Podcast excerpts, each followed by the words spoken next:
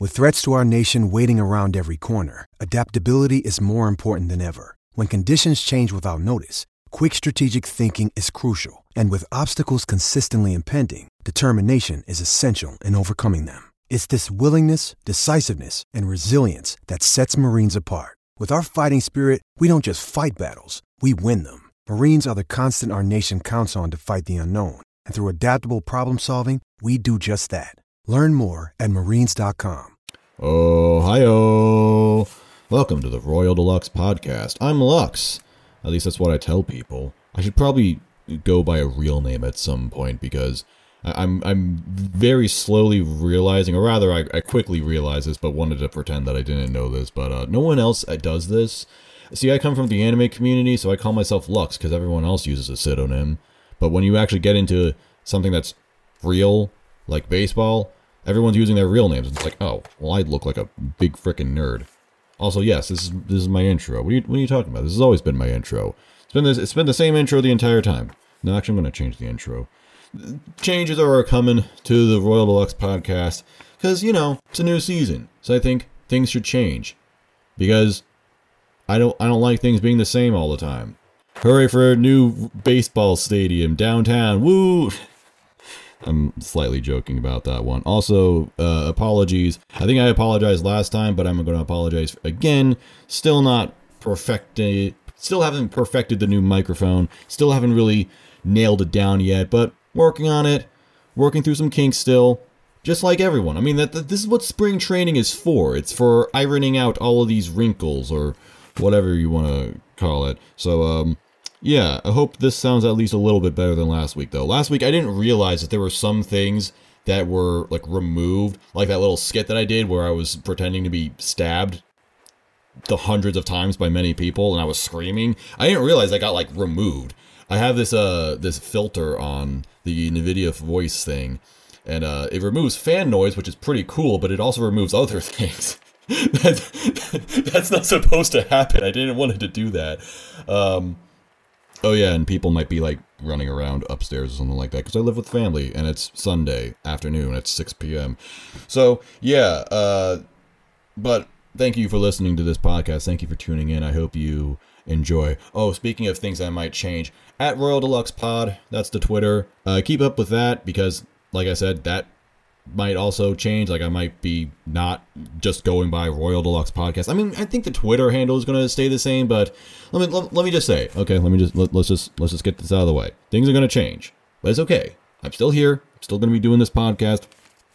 And uh, I think we're going to have a fun 2023 season. I'm looking forward to the 2023 baseball season more than I expected to, honestly. But that's just because spring training has been excellent so far the Kansas City Royals are no longer uh, an undefeated team in spring training. So immediately after I was, you know, laughing and cheering and wooing about how great the the Royals were in spring training because uh, they were undefeated in their first three games, they lost a game. they they lost immediately on Monday, and they lost again on Saturday, but they played two games on Saturday. Aside from that, though, they were undefeated, baby. They are undefeated when they don't lose. You can't can't tell me nothing, all right? You can't argue with that logic. I've seen enough. Royals are winning the World Series. So they are 9 and 2 in spring training so far.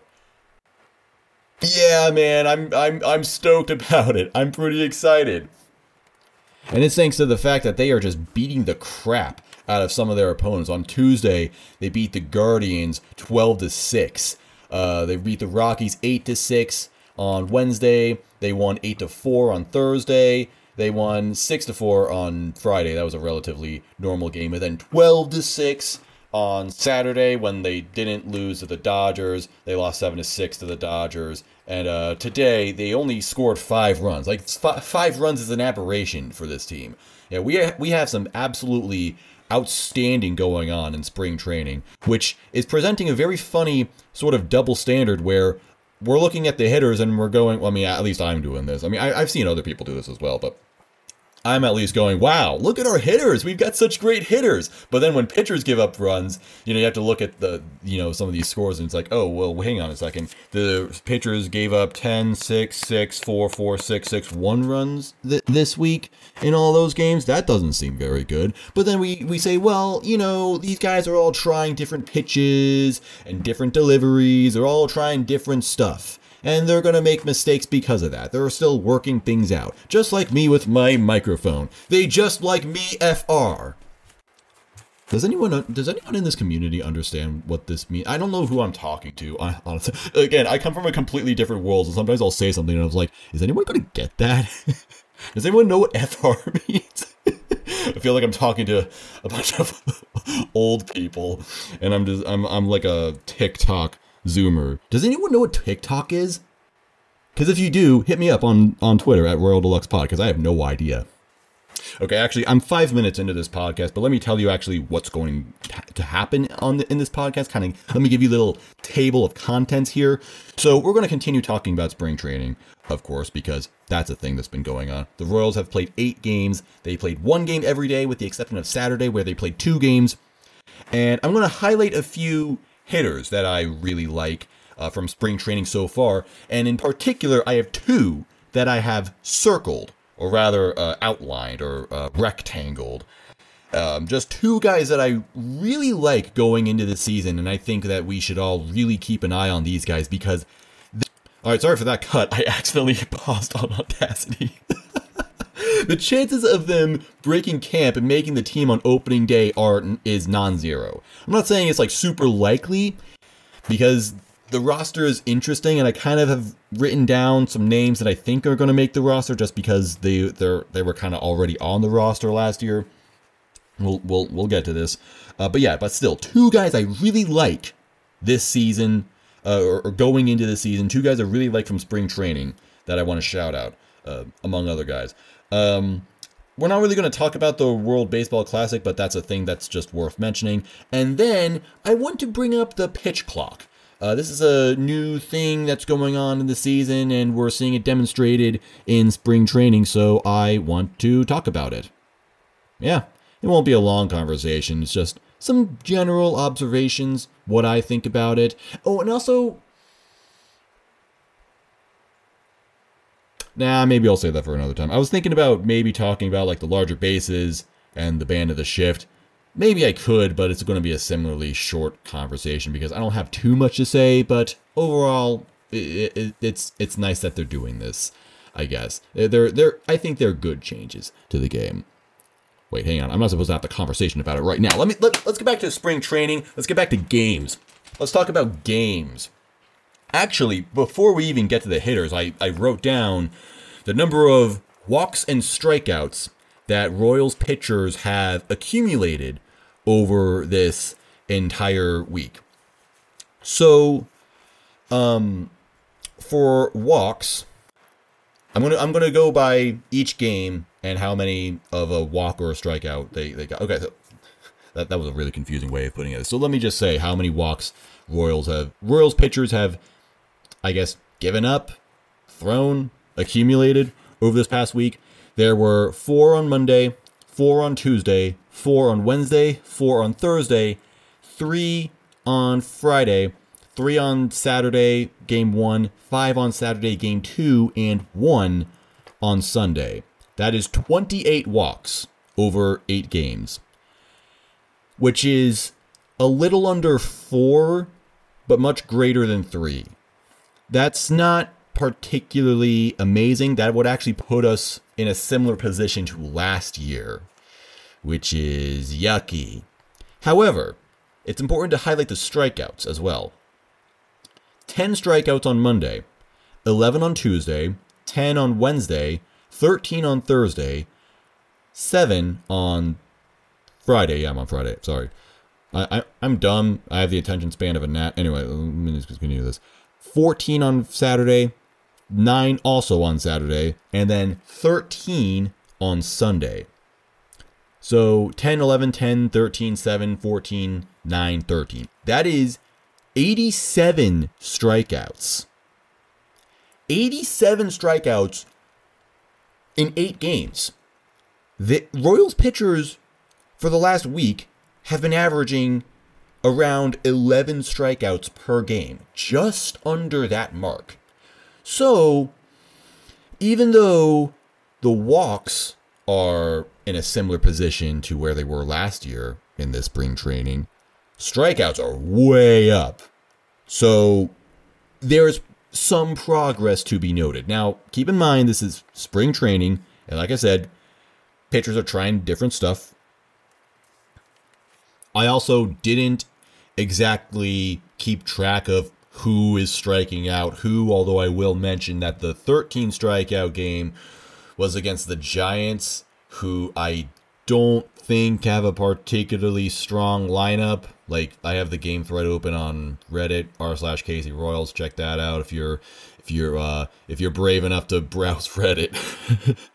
um, and they have uh let's see one two three four technically.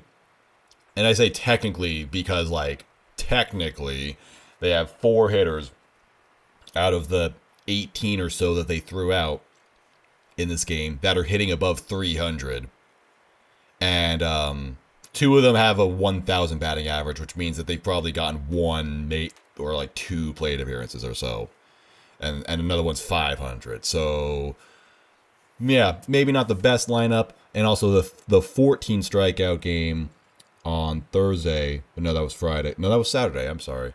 I have again. I have it open right here. It was against the Reds, and yeah, the Reds had a terrible lineup last year, and similarly, they don't have. They're not looking too good right now. Wil Myers is hitting 444.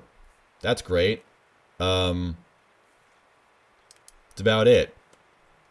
There's got they got Henry Ramos hitting 583, and uh, someone else hitting 500, and uh, that's about it. So, not great lineups that were striking out. But look, strikeouts are strikeouts.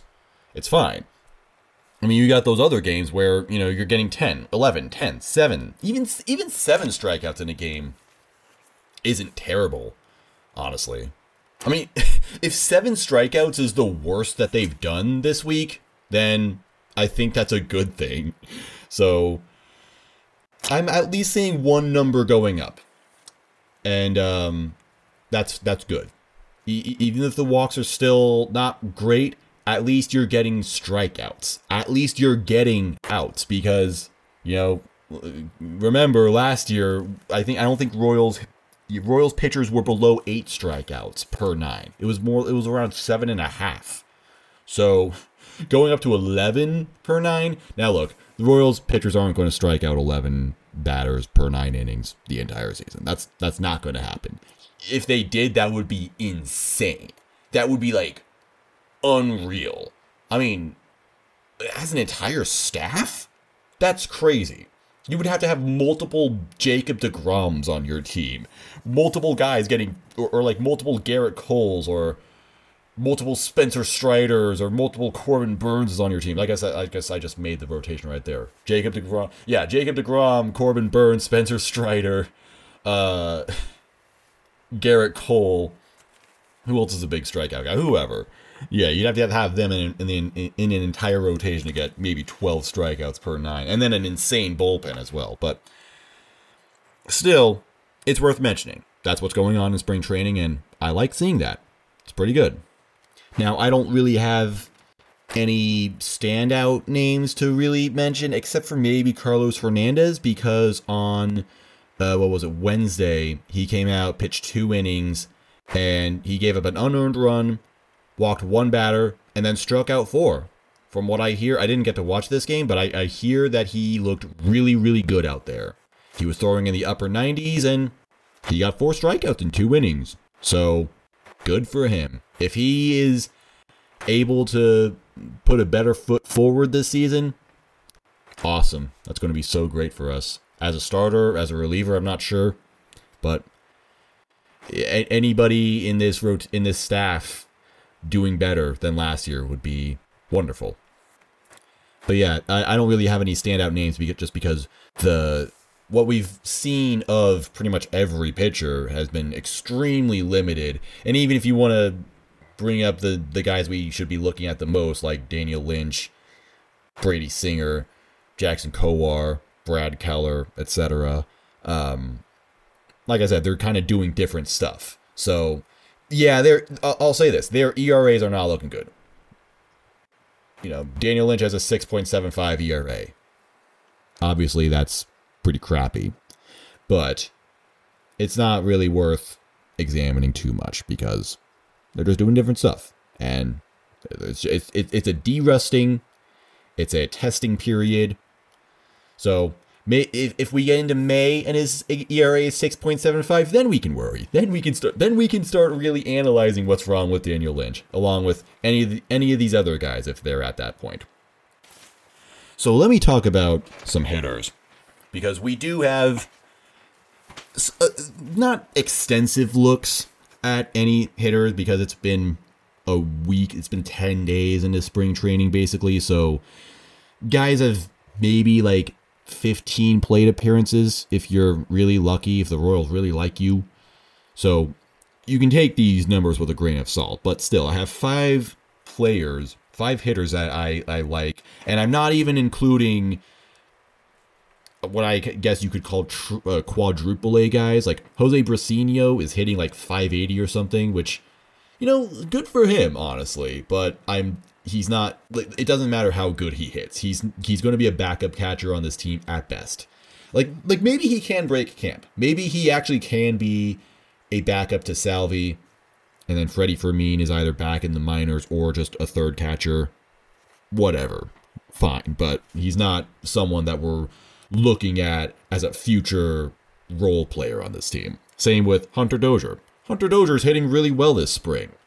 I would certainly hope he's hitting really well, given that the competition is kind of lower since other teams are throwing out uh, lesser pitchers, I suppose.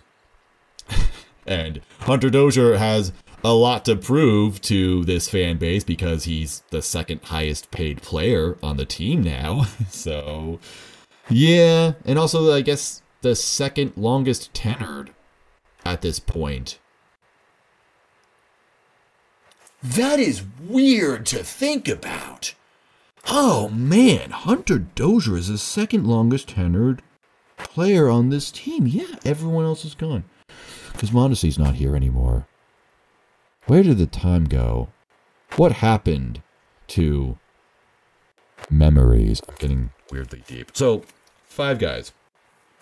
Bobby Witt Jr. is number one. 17 plate appearances. He's hitting 438. All right. Now we've kind of known Bobby Witt Jr. to be really good in spring training. He was good in 2021. People thought he should have been called up in 2021. I disagree because I dislike having fun. But then he hit 400 in 2022 and it was no brainer, obviously. So 438 so far this season. Great. But why am I pointing this out? Because you know, this shouldn't be too much of a surprise. Like, obviously, Bobby Witt Jr. is going to be hitting really well. Well, he only has one strikeout. Bobby Witt Jr. has only struck out one time in spring training. That is worth pointing out. That is really interesting to me. Now, he also only has one walk. So, is this a matter of him making better swing decisions or make or having better plate discipline? Or is he just simply getting a little better at putting his bat on the ball? I cannot say for, for myself, but I think it is still worth pointing out that Bobby Witt Jr., a guy who struck out a lot last season, has only struck out one time in spring training so far. So I'm going to take that as a win. I'm going to say that's an improvement. You know what? If he is going to still swing at everything, it doesn't hurt to be hitting everything. It doesn't hurt to be making contact with everything. He's hitting 438, so it's working. At least in spring training. Again, when we get into the regular season and something's way different, way off, he's doing something that he shouldn't be doing, and the numbers aren't so attractive, then we can worry, and then we can analyze it.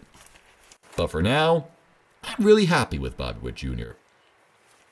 Next up is Nick Pratto. In 13 plate appearances, he's hitting 417. And that's pretty great because even though Pratto didn't have a, a, a, a an extensive uh, amount of time in the majors last year, he was only hitting 180 or so.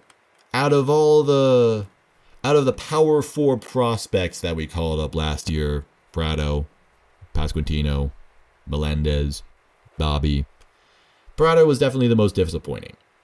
He, I mean, he, he had some moments, okay? He hit seven home runs in 49 games. Great. Um, but,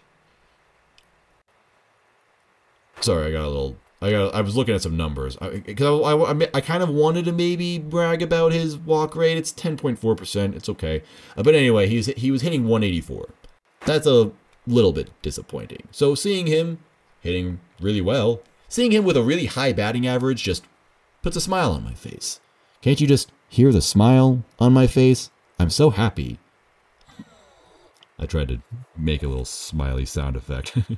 now, it is worth noting that Pratto's biggest issue, much more than batting average, was striking out. A lot. Which has actually been his problem his entire career. He strikes out a lot. Well, he's also struck out five times in 13 plate appearances. You can probably figure out the math or at least guesstimate. It's over one third, probably somewhere around the 40% range. So, that's worth mentioning as well. But at least he's hitting more. I mean, I'm not going to complain if you strike out 40% of the time, but you're hitting 400. Is that even possible? I guess it is. If you strike out 40% of the time, but then you hit every other time, then yeah, you're going to be hitting 600. That would be awesome. You either get a hit or you strike out. Literally. No in between. Um, but yeah, still, I think I think Nick Pratto is doing all right this spring, but again, may, maybe this is the the shakiest positive that I'm pointing out because again, 13 plate appearances, not a lot. So um, having a 417 average isn't so sexy, but I'm still gonna celebrate it anyway. Why? Because this is my podcast. uh, and then we also got a shout out Samad Taylor in 14 plate appearances. He is hitting 429, and he has one home run so far. That's pretty cool. Samad Taylor is a guy who has not played in the major leagues yet. So, good for him for having a really good spring. It is going to, I guess, uh, add to the decision making that's going on with who's going to break camp. I don't think he's going to break camp, though, just because he hasn't played in the major leagues. I know he's like 24 or so. Um, but what was the highest level he played at? Let me get that up real quick. It was AAA last year. He played 70 games in AAA. Actually hit decently. He hit 258 with a 337 on base and 9 home runs. Okay. So you know what? Actually, maybe it's not as unlikely as I thought. Hmm. And 23 stolen bases. Oh, wow. Ooh. Oh, this is actually interesting. Huh. You know what? This is a this is a the borderline guy that I should uh, uh, have circled. I don't think I actually had all the information that I really needed about Samad Taylor, but I'm definitely liking him. I'm I'm definitely liking him. So good for him for hitting well in spring training and just uh putting up some good numbers. And you know what? He definitely has an advantage now. Um, as do a couple other guys on this team on this roster right now because the World Baseball Classic is starting. And so I'm just going to kind of cut this in with uh, the point I was already trying to make. But yeah, the 10 players that we have on the World Baseball Classic, they're not going to be playing in spring training. So that's that's 10 other players that get more time to play. So the 10 that are in the World Baseball Classic are Bobby Witt Jr.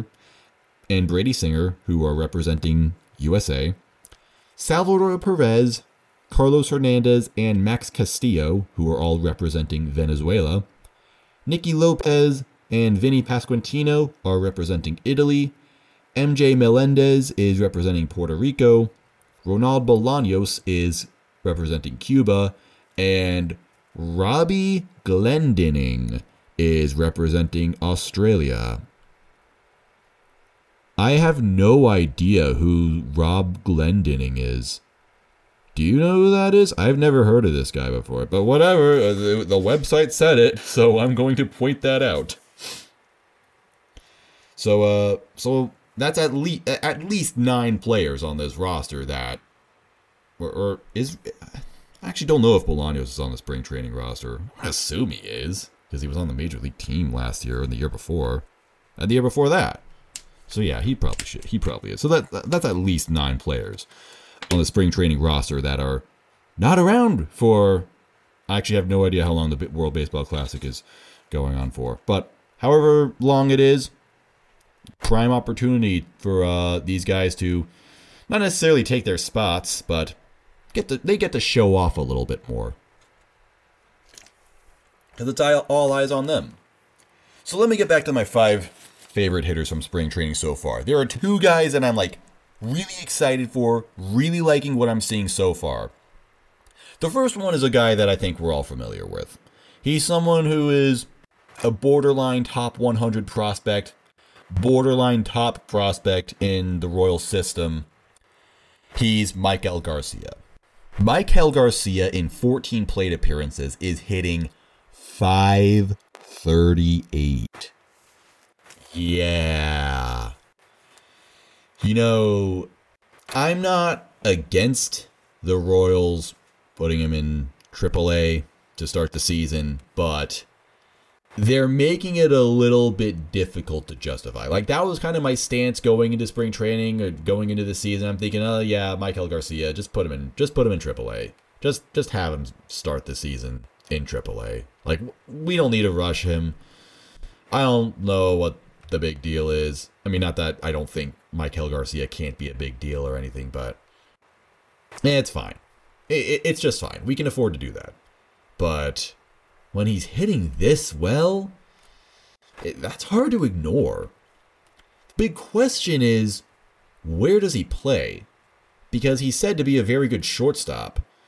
The Royals have made it clear that they are not moving Bobby Witt Jr. off of shortstop right now. They don't want to do that. And I don't blame them.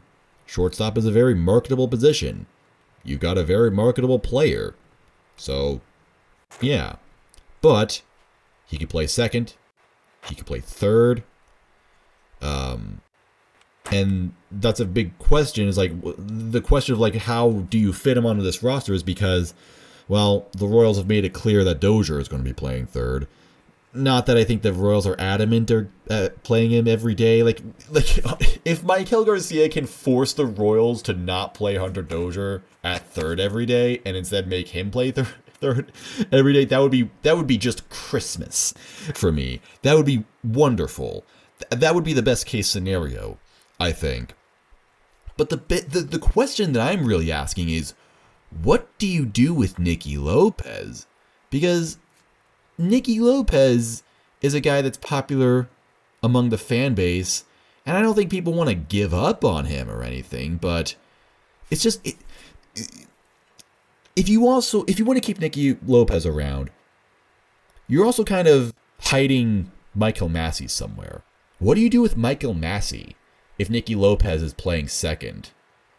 Like, where does he fit onto this team? I th- I, I kind of thought Michael Massey would be someone that you know, we'd get more of a look at this season and see if, you know, he's someone who could be like a regular player on this team. I'm not saying he is, but he could be.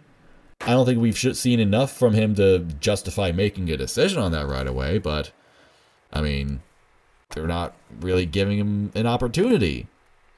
I mean, uh, I'm already like getting way ahead of myself. I'm not saying that the Royals aren't playing Michael Massey right now. Um, I'm just saying the addition of Maikel Garcia makes this situation with Dozier and Nicky and Massey very interesting. And that's kind of why it was. Uh, I'm glad I got to bring up Samad Taylor because Samad Taylor also plays second base. Now he also plays the outfield. The Royals have been moving him all around, which is good. But there are also quite a few outfielders that we have. You know, you've got Olivares, Isbel, and Eaton.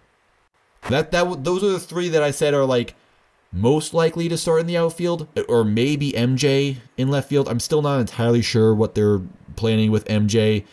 He's been catching in spring training a little bit, but he's also been playing the outfield. So I don't know. Maybe I guess they're, they're still gonna they're still gonna flip flop him around. I don't know. Um. But yeah, there's just a lot of guys in the outfield. So it's not so easy to say, oh yeah, Samad Taylor could just be put in the outfield because then you got to move someone. Are we ready to move on from Olivares?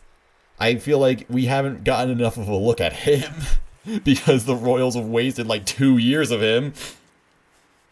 Um, same with Kyle Isbel. Kyle Isbel has barely gotten a shot. Nate Eaton was really impressive when we saw him last year. I don't want to. I don't want to not have Nate Eaton around. I think that he should be like a surefire starter on uh, on opening day at the very least. I don't know if he'll like remain that way for the for, for you know long term or even short term, but I think he makes the opening day opening day. I think he starts opening day somewhere in the outfield. So yeah, it's it's it's hard to find a spot anywhere for anybody really. It's a very interesting problem.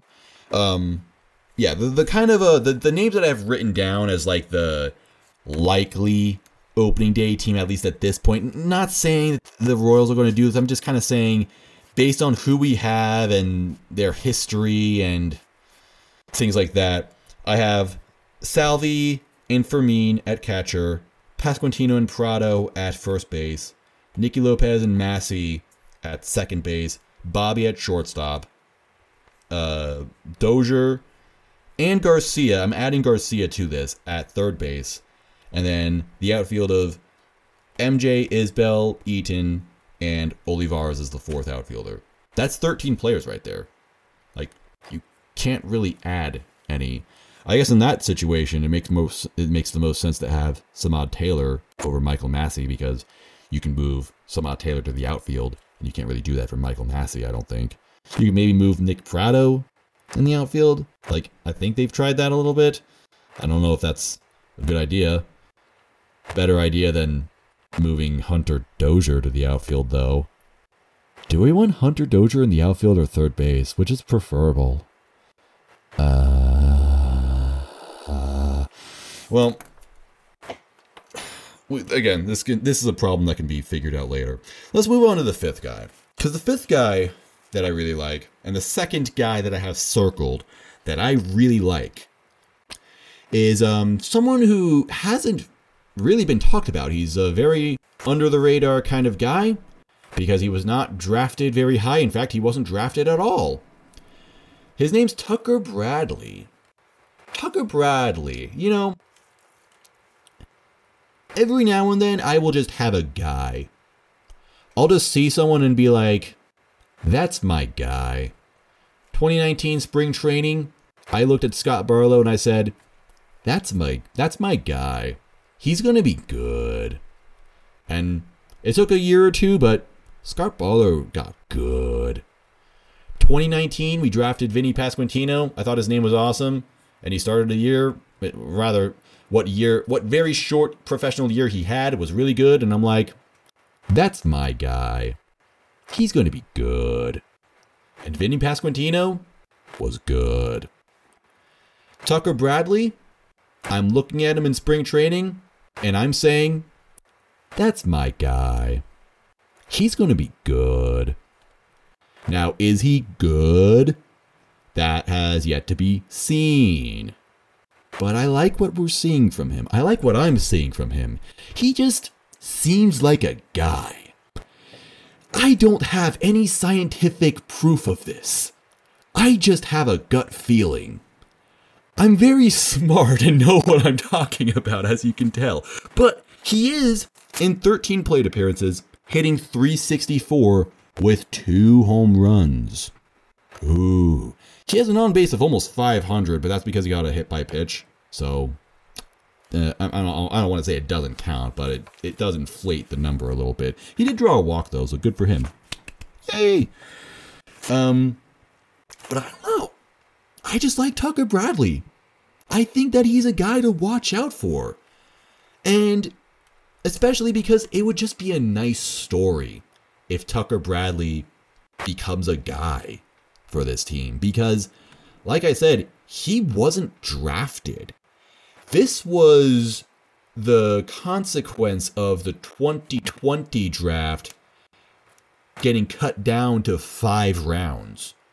So there was a five round draft, and then everyone else who was available was a free agent.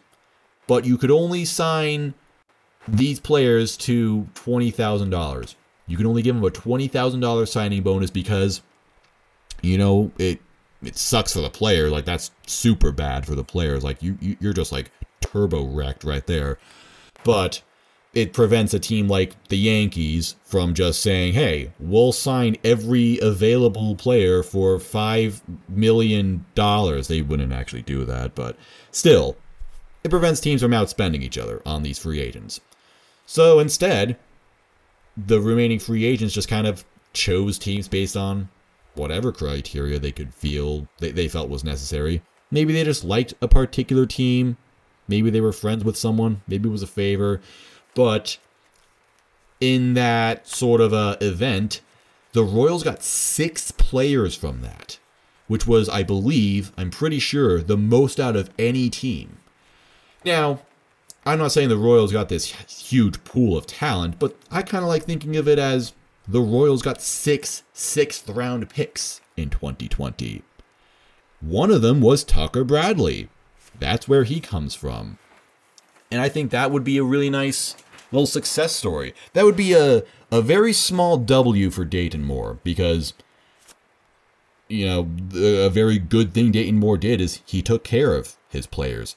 And that's why the Royals had the most free agents signed in that 2020 quote unquote draft class because those guys were saying, yeah, we got the same signing bonus from every single team. Every single team called us. They all offered the same amount of money, but my agent said to sign with the Royals because the Royals are going to take care of me. Yeah. Now, there are other teams that take care of the minor leaguers, like the Astros, even though we all want to hate the Astros. But still, the Royals present the, a lot of goodwill and it brought us Tucker Bradley. So I'm going to root for Tucker Bradley. And uh, he's already 24.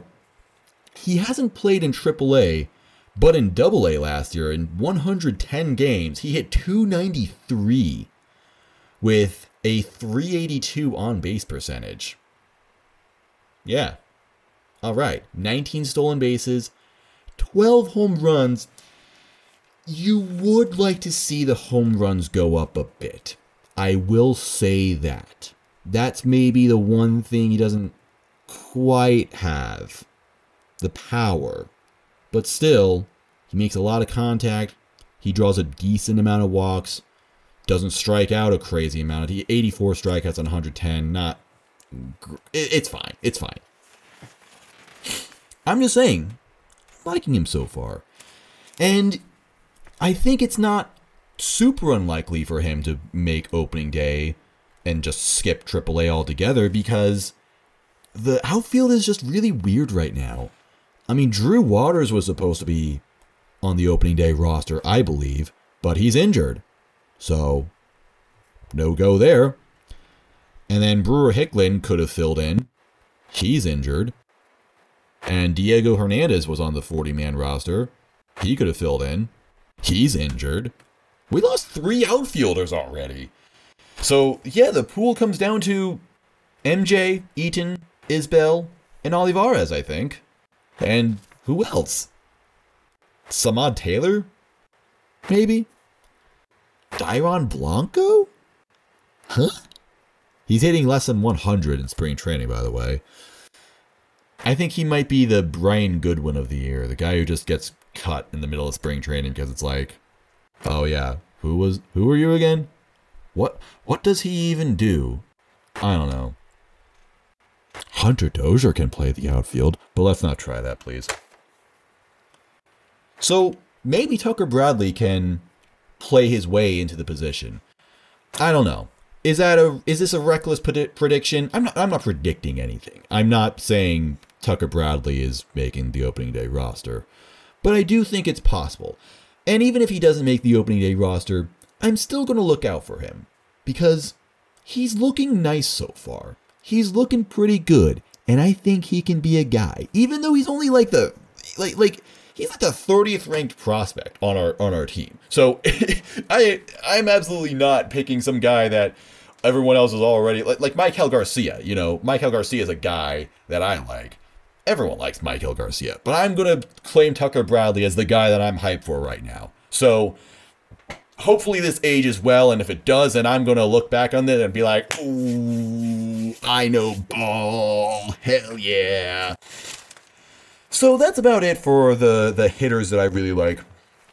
Bobby Witt Jr., Maikel Garcia, Nick Pratto, Samad Taylor, Tucker Bradley. Those that was not the order that I said them in, but that's the order that I wrote them down in on my little notepad. Um, good for them.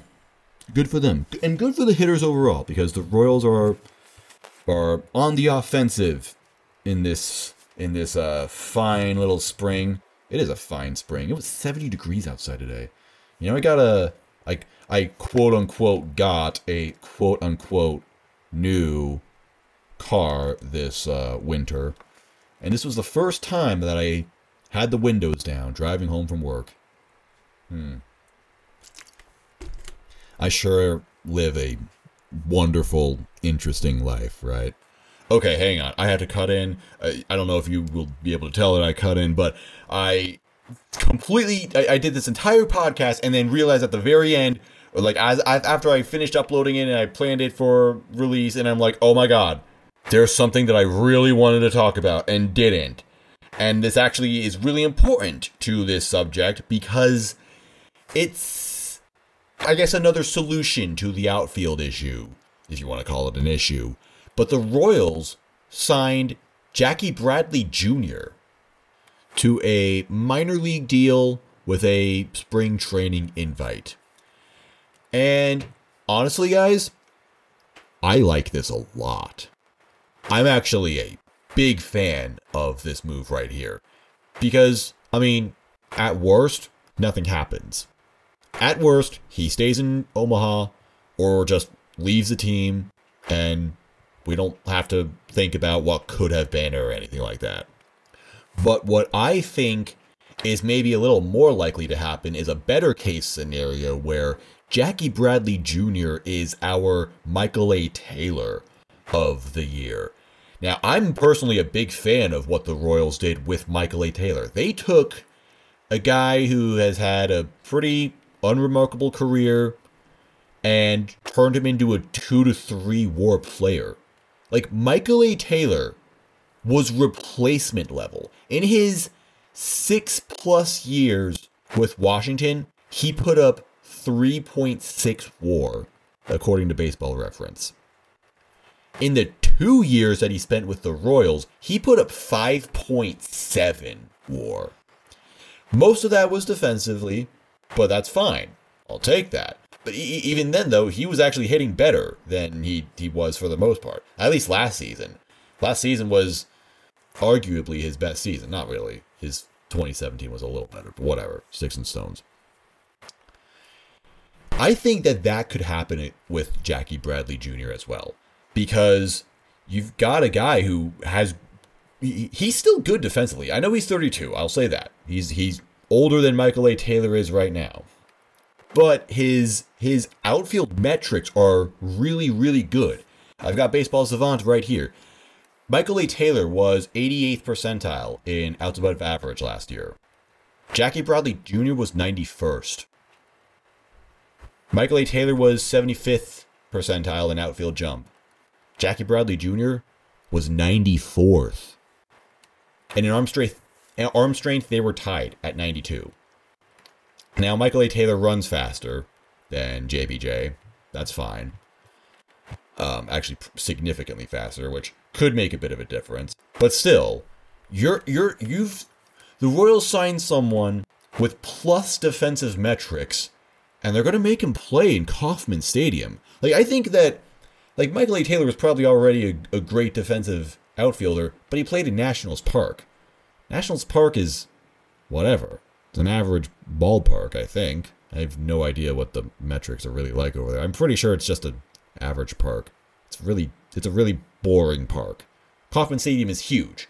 So you put someone with plus defensive metrics in, in Kauffman, it's going to matter a lot more than it would in Washington. And even more so for someone who's played in Boston his entire career. Well, not his entire career, but pretty much his entire career. Yeah, Jackie Bradley Jr. comes. He, he played in Fenway, one of the most hitter friendly ballparks out there. And now he's going to play in Kauffman Stadium. Like, I. Like, that could actually be really, really impactful for us. I mean, okay, not like. He's not winning an MVP award or anything. But again, if the Royals could take a replacement player in Michael A. Taylor and say, hey, his defense is going is going to be so much better in Kauffman Stadium that we're going to make him a two war player. They can do that exact same thing for Jackie Bradley Jr. and that would be awesome. I'm not saying that JBJ is going to be a long-term replacement. I don't even know if he'll really be like a, a trade piece at the deadline because he hasn't been particularly great for a while. And I will say, for as much as I'm hyping up his defense, his bat has been pretty terrible.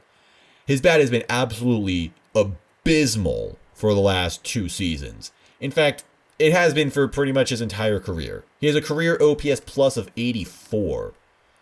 Granted, Michael A. Taylor has a career a career OPS plus of 81, but thing is, JBJ in the last two years has had an OPS plus of 45, which is like unusably bad. Unusably and awfully bad. But you thought Michael A. Taylor was bad in 2021 because his OPS plus was 77. That was bad. JBJ in 2021 was that 35. Michael A. Taylor was more than twice as good of a hitter that year. That's something. So that is worth pointing out. Maybe the middle of the road for JBJ is that he'll be like the Billy Hamilton of 2021, where he can play a great outfield. He can't really do anything else, though. But maybe he could at least be a clubhouse guy, kind of like Billy was. I think. Was he? I think JBJ has a little bit more swagger to him. He won a World Series, so he's accomplished. I think guys will listen to him. He's been to an All Star game. That's pretty cool. Was Billy Hamilton ever elected to an All Star game? I actually have no idea. But still, these minor league deals, they usually turn out to be nothing. And it could be nothing. But I still give the Royals credit for taking a shot and getting a guy that they might genuinely need. I mean, who do we have to play center field? Best bet is Kyle Isbel, but can, can Kyle Isbel hit? Okay, Kyle Isbel can probably hit better than JBJ. That's that that's true. But what about the days when Isbell isn't playing? I don't know. It's whatever. But I like it. I, I actually like this move. I see the upside in it. I don't know if the Royals are actually going to hit that upside. If they are able to do something with his bat, then great because I know that they're going to get something out of his glove. Or maybe they'll just keep him in the minor leagues for however long they need and he'll get bored and leave or we just cut him at some point. Whatever. It's fine. But I like the move a lot. So I wanted to talk about that. But he's another guy that you can potentially add to the outfield, especially in center field, which is a really shallow position for the Royals. So, last subject of the day, and maybe last subject of the week, I should have mentioned. I want to say that I'll be able to do a I'll I'll go back to doing Mondays and Fridays. I I actually wanted to do a podcast on Friday and then stuff came up. I'm still busy with some other stuff. I mean, I'm always going to be busy with other stuff, but at least for now, we'll stick to Monday uploads. And then if Friday, if, if I can find time to do a Friday upload this week, then great. You'll get two podcasts this week. Uh, but it's spring training, so I'm not going to be like, well, it doesn't even have to be about spring training. I have I still have lots of stuff to talk about. Whatever. Okay let's just get back to the main topic at hand. The last thing I wanted to talk about is the pitch clock. Because the pitch clock is a brand new addition to the game. It's been tested in the minors for a couple years now, or, or I think a year. I think it was just one year, right? Whatever, it doesn't matter. But it's coming to the majors, and they're already doing it in spring training. it's a 15 second timer. And when if, if, if when those 15 seconds are up, if the pitcher is not already in his windup, well, that's a ball that goes right to the batter. But the batter also has to be ready. In fact, it's a maybe arguably more strict for the batter, where it's like it, the batter has to be in the box, ready for a pitch, eight seconds in the timer. They have eight seconds to do that. So MLB is like totally cutting down on the dead time of the game, basically, where you've got pitchers walking around the mound, fumbling with the rosin bag, doing whatever it is, looking at signs constantly, having meetings with the catcher. Also, they can only throw to first base twice. They can only do that two times per batter, I believe. So they so if you uh so so if you haven't picked off the runner on your second attempt, hmm, that should actually be really interesting. I really want to see what's going to happen if someone tries two pickoff throws, but then they fail. Then you're probably going to get guys like just just like just straight up walking to the second base. Like what are you what, what do you even do about it at that point? Can you just leave them out and run at them? Is that possible? Is that legal? I have no idea. I should look into this. That would be funny. I, I want to see pitchers just run at guys.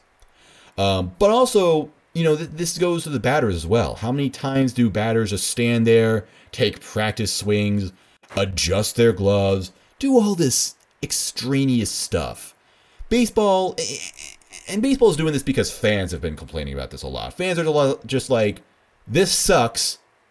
Why do they do this? I mean, how many times have you? I, I hear this all the time. I'm asking you. The, I'm asking you, Mister or Mrs. or other viewer. How many times have you heard someone say baseball's boring? You know what? I don't blame someone for saying baseball is boring because you know what? It's really boring sometimes because nothing happens sometimes. And I like sugarcoating it saying that, well, you know, stuff does happen if you're really invested in it. Um, obviously, in high stakes games, stuff happens constantly, or the atmosphere is what's great. And I personally like having baseball on to multitask. I usually, when baseball's on, I'm playing a game, I'm reading a manga, I'm doing something other, uh, some uh, some other stupid stuff. But I, but that's also in a way a flaw. Like I'm not constantly invested and engaged with the game. Why? Because a lot of it is staring at nothing. A lot of it is staring at just dudes not doing anything. So baseball has finally said, okay, we're gonna make sure the game is progressing at a at a consistent clip. So yeah, like the the pitch clock is something that's technically been in the rules for a long time, but it was literally never enforced. And so now they're enforcing it. There's a pitch clock for every single pitch, and it's been very interesting so far. It's had very, very interesting results. I believe there was a game where it was literally called on a strike three because um, the batter wasn't in the in the box on time. I think it was actually Manny Machado. Uh, no, it wasn't Manny Machado, but it was someone. It was like bottom of the ninth. I got it open. Sorry for the audio. Oh no, um, I don't have the express written consent of the MLB to show this. Um, but yeah, bottom of the ninth, bases loaded, full count, two outs, batter is out on a pitch clock violation, which is a strikeout. That's how the game ends. And I've seen some people be like, and, and by people I just mean like random people. I don't know if it, anyone in the industry be it, you know, like podcasters like me or people who actually work for MLB. I don't know if they're saying it, but I'm just I just see people saying, "Oh, they can't do that." Like they they can't call that they can't call a pitch clock violation like that in such a high stakes scenario. You know, which sorry, did it again. Which was literally the highest stakes possible. Tie game, full count, bases loaded, uh two outs. But honestly, that's why they should call it. They should they should call it right. They they should call it in that situation because if you don't, then why call it at all? Like if you if you want to make an excuse and say, well, this situation is too like it's it's too high stakes, you know, it's too exciting.